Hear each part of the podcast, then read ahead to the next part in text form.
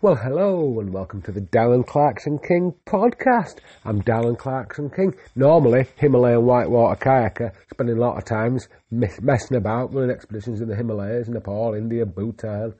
But now I'm not. I'm in the UK in Snowdonia, North Wales. Very nice. COVID times. This week is normally the week I would be landing in Kathmandu, and it's the week I've landed in Kathmandu for the last two decades. But I'm not there now. I'm not walking through the streets of Thamel or Boudha. I'm not eating dal bhat. I could cook some dal bhat, couldn't I? But I'm not eating dal bhat in Thakali kitchen and I'm not having momos with our friend Krishna. And I'm not drinking chai with Dorje. I'm in Snowdonia and I'm talking to you guys on a podcast and I'm drinking mint tea.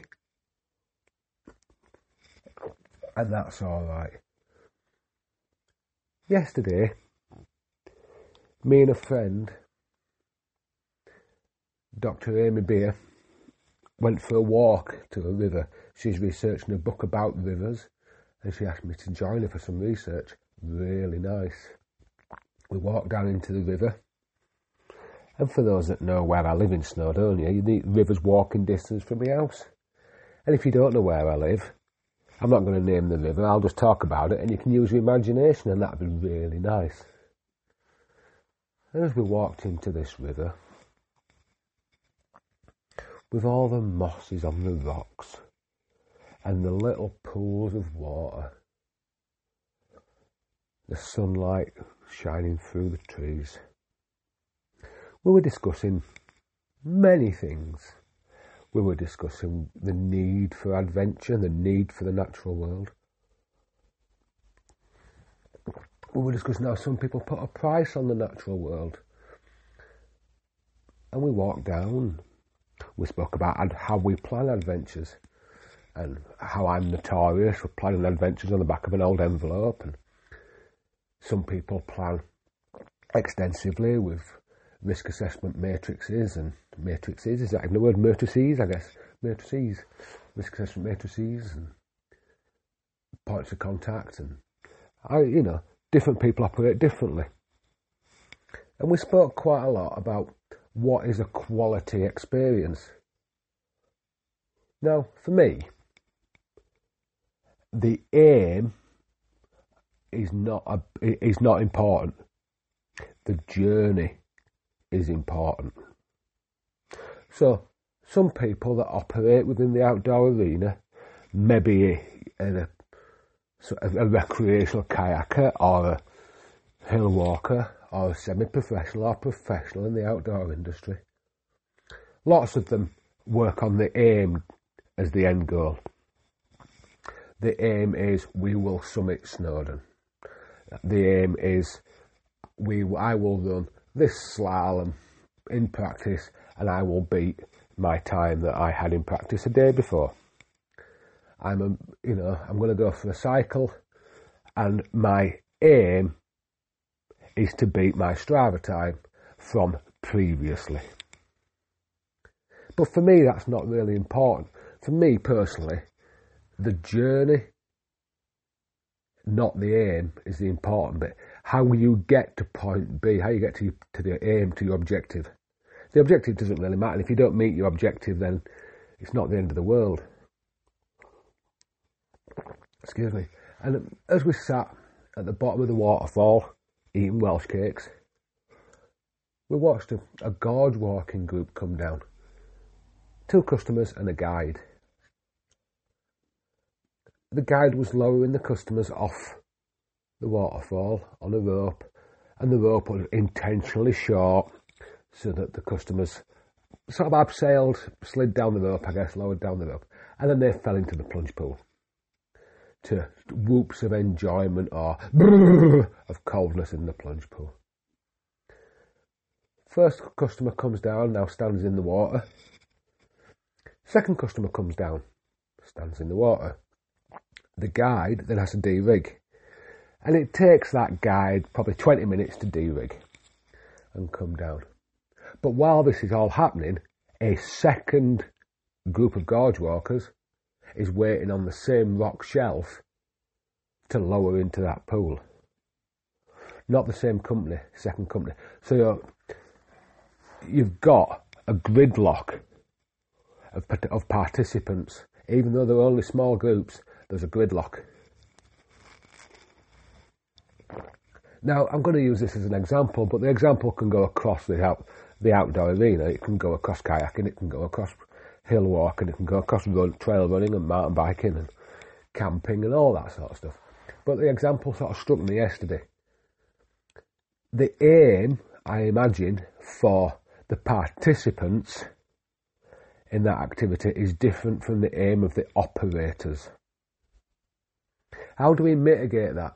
I'm not saying I need answers. I don't know the answers. But how do we mitigate that? How do we, as people that are providers, mitigate the fact that the aim for most providers is a financial aim? The aim for the participants is the experience. Okay? They need to get value for money. Is there value for money in the group B who are waiting on this ledge for group A to move on? So they're now stood on this ledge, maybe 20 minutes, maybe more, and, until group A move off. And then they set up their rope system. Is that value for money? Is that meeting the needs of the participants? Is it meeting the objectives of the companies running that those sessions? For me, it doesn't it doesn't add up. I know we live in a world where businesses have to make money. I get it. As somebody who runs a business myself, you know, you guys know about Land Expeditions. But Land, you know, we value the experience over the money, over the return. So we will happily put extra guides on so that we don't get bottlenecks while guides are busy fixing ropes or busy instructing on rivers where we know that they're busy rivers. We just that just doesn't happen. We don't bottleneck, we leapfrog or uh, stuff like that. I'm not going to go into our business plan and policies and not on a podcast.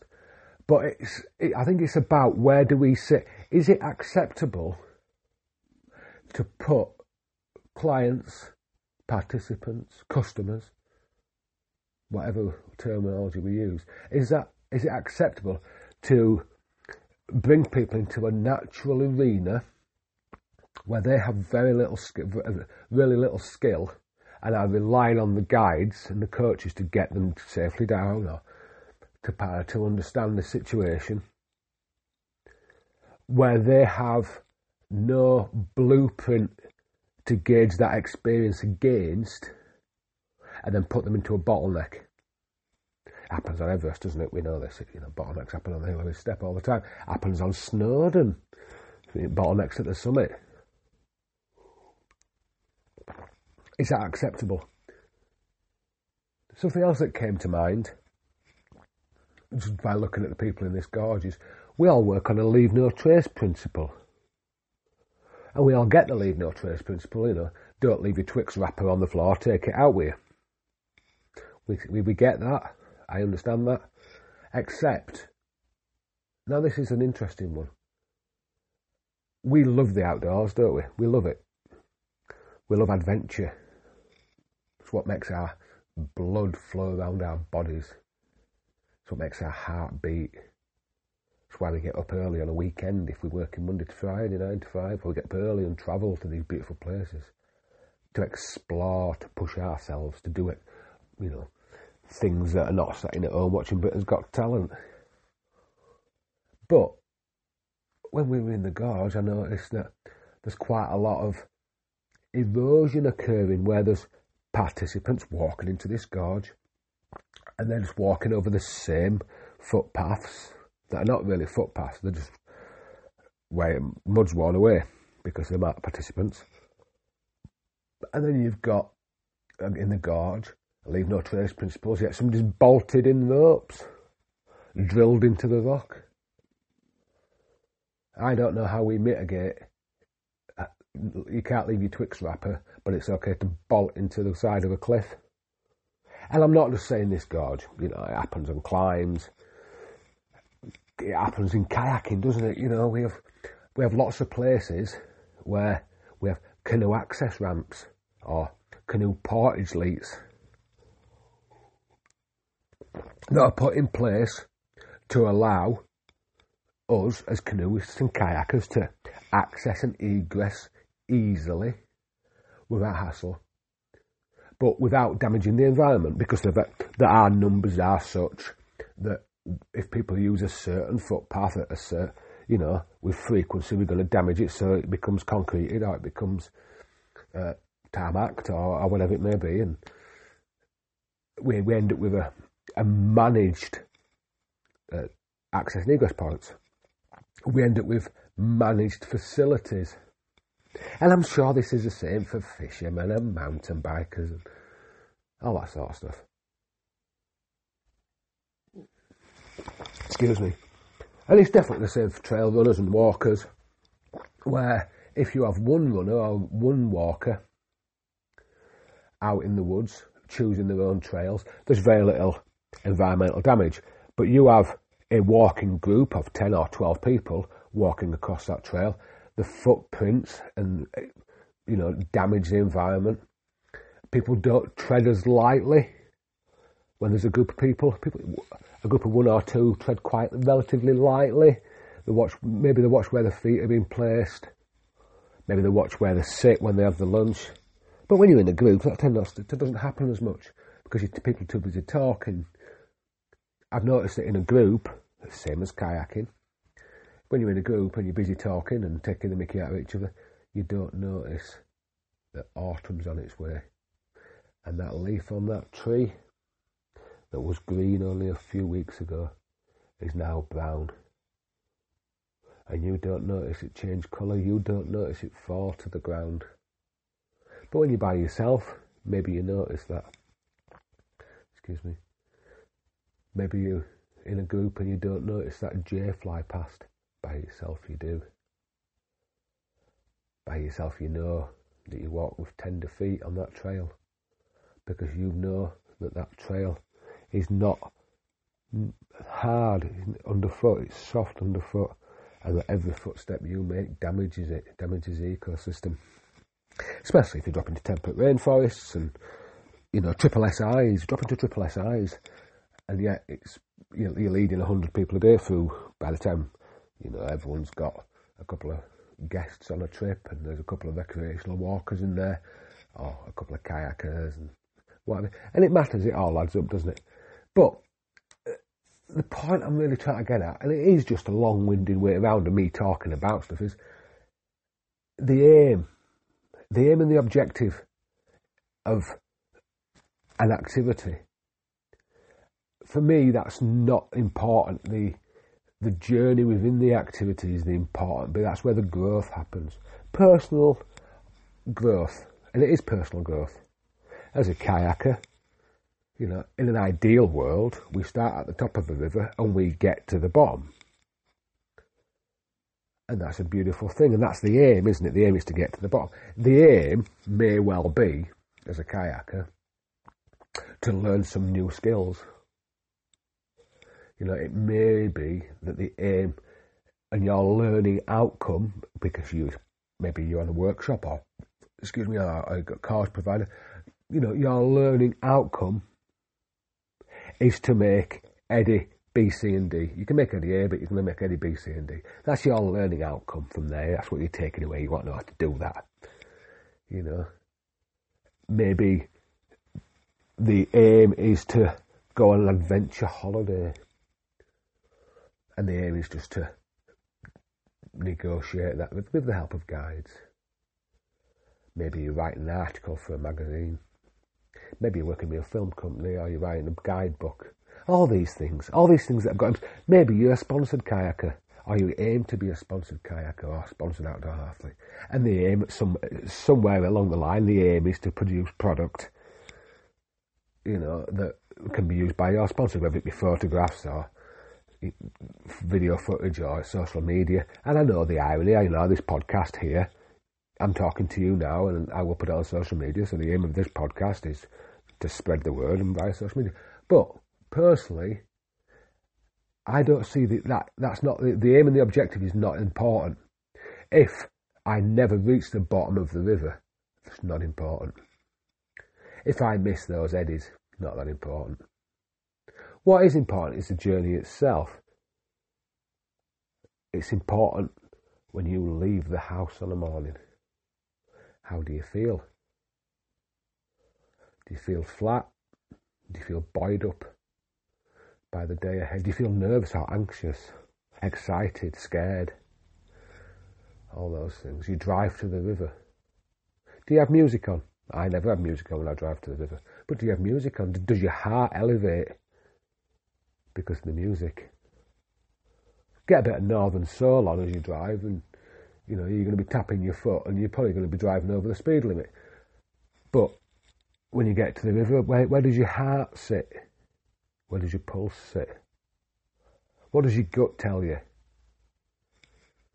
When you get changed, when you put on that dry suit, that buoyancy when you get in that kayak and you make you maybe you seal launch in.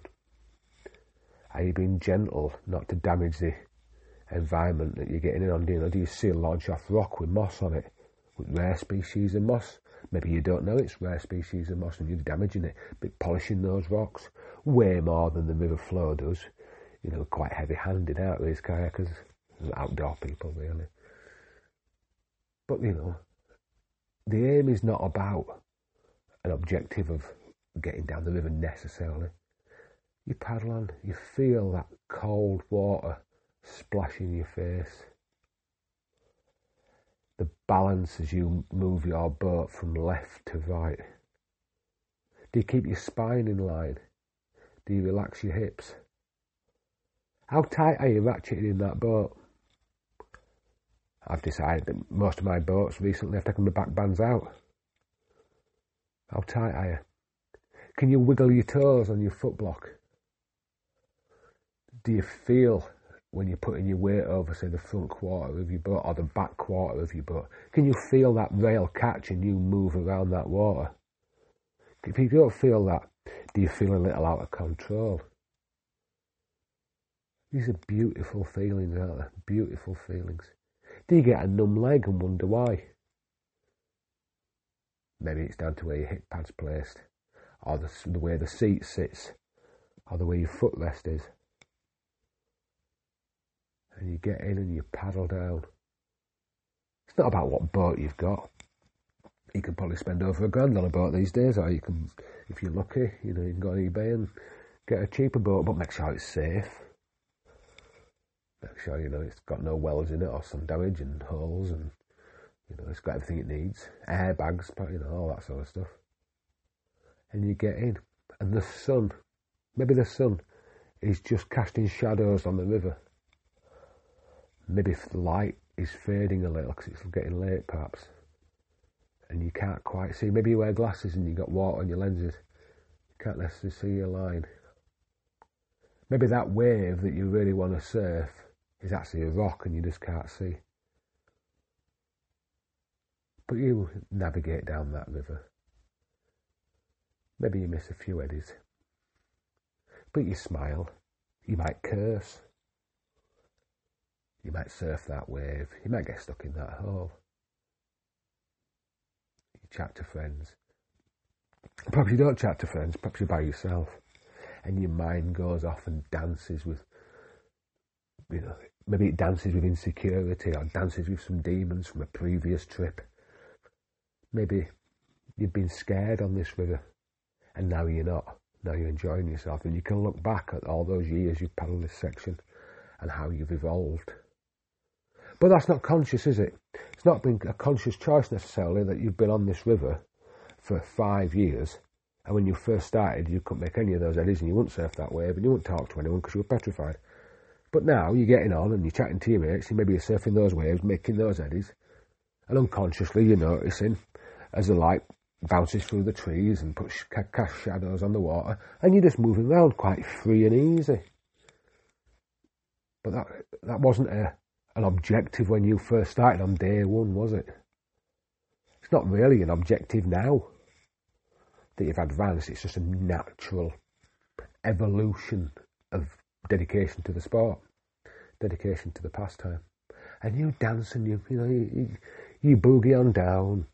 Perhaps you never make the end of the. Perhaps you get out halfway down due to, you know, tiredness, or maybe there's an incident, or maybe you just don't feel like you want to paddle on further. Maybe the light's fading, or, or anything. Could be a thousand things. Could be water levels, you know, all this sort of things.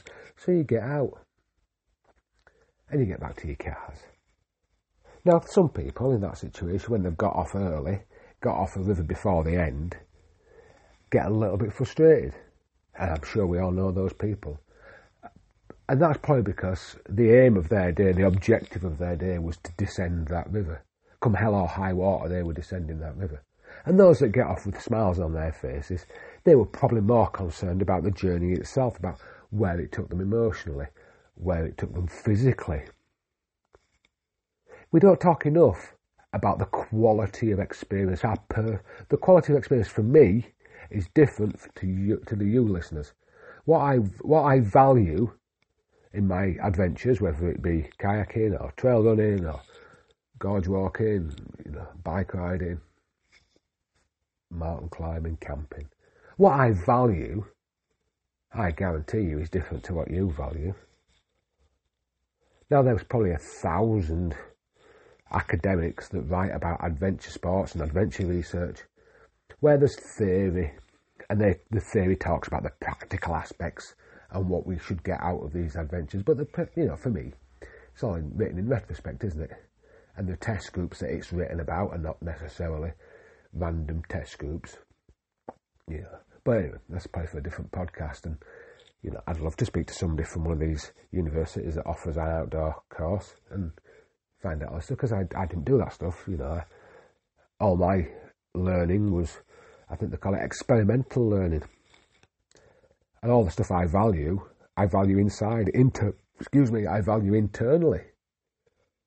I value those days when I see the sun dart through the trees.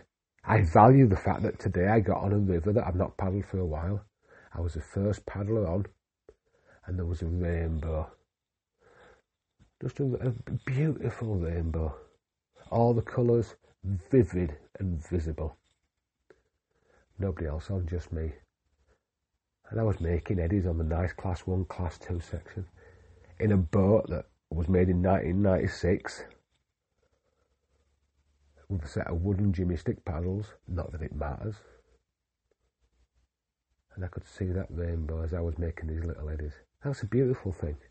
Beautiful thing. Then some friends arrived and we chatted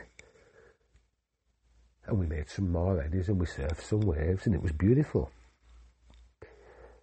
And then rather than stay on until late in the day like everyone else, I got off just after lunch. Not because I wasn't enjoying myself, I was. I was really enjoying myself. But I was happy with what I'd done. Really happy. And it was time for me to just go away objective of the day not to stay until four o'clock, five o'clock, six o'clock. Objective of the day was just to be happy.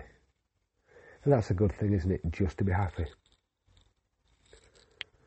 How we qualify and quantify the experiences that we have and the experiences we offer and how there's a difference and how we mitigate that.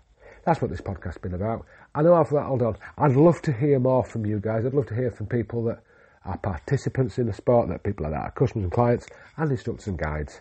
You know how to find me. You can email me if you want, Pure Land Expeditions, you know that. You can social media question me, and that'll be it. What I'd love to do is get an, a, a guide or an instructor on, and we'll do a podcast together. We'll talk about this stuff. We'll talk about maybe risk, and we'll talk about plans of aims and objectives and holistic approaches, and that's awesome. That's brilliant stuff. But most of all, we'll talk about having fun. Thank you so much for listening. This has been 25 minutes just, just around, and that's cool, isn't it? I'm going to go hang my stuff up on the line now to dry. I hope you're having a great time. Thank you very much for listening to me ramble. That's amazing. You know, be safe. COVID, still kicking about in it. We know that. COVID 19, st- still knocking about. Obviously, don't go to school, does it? I don't think. I don't think it goes to work. And I think it just waits outside the pub for people after 10 o'clock. So if you are drinking, make sure you get drunk by about half past nine. Anyway, have a, have a cracking one. And uh, Om Shanti, brothers and sisters. Om Shanti.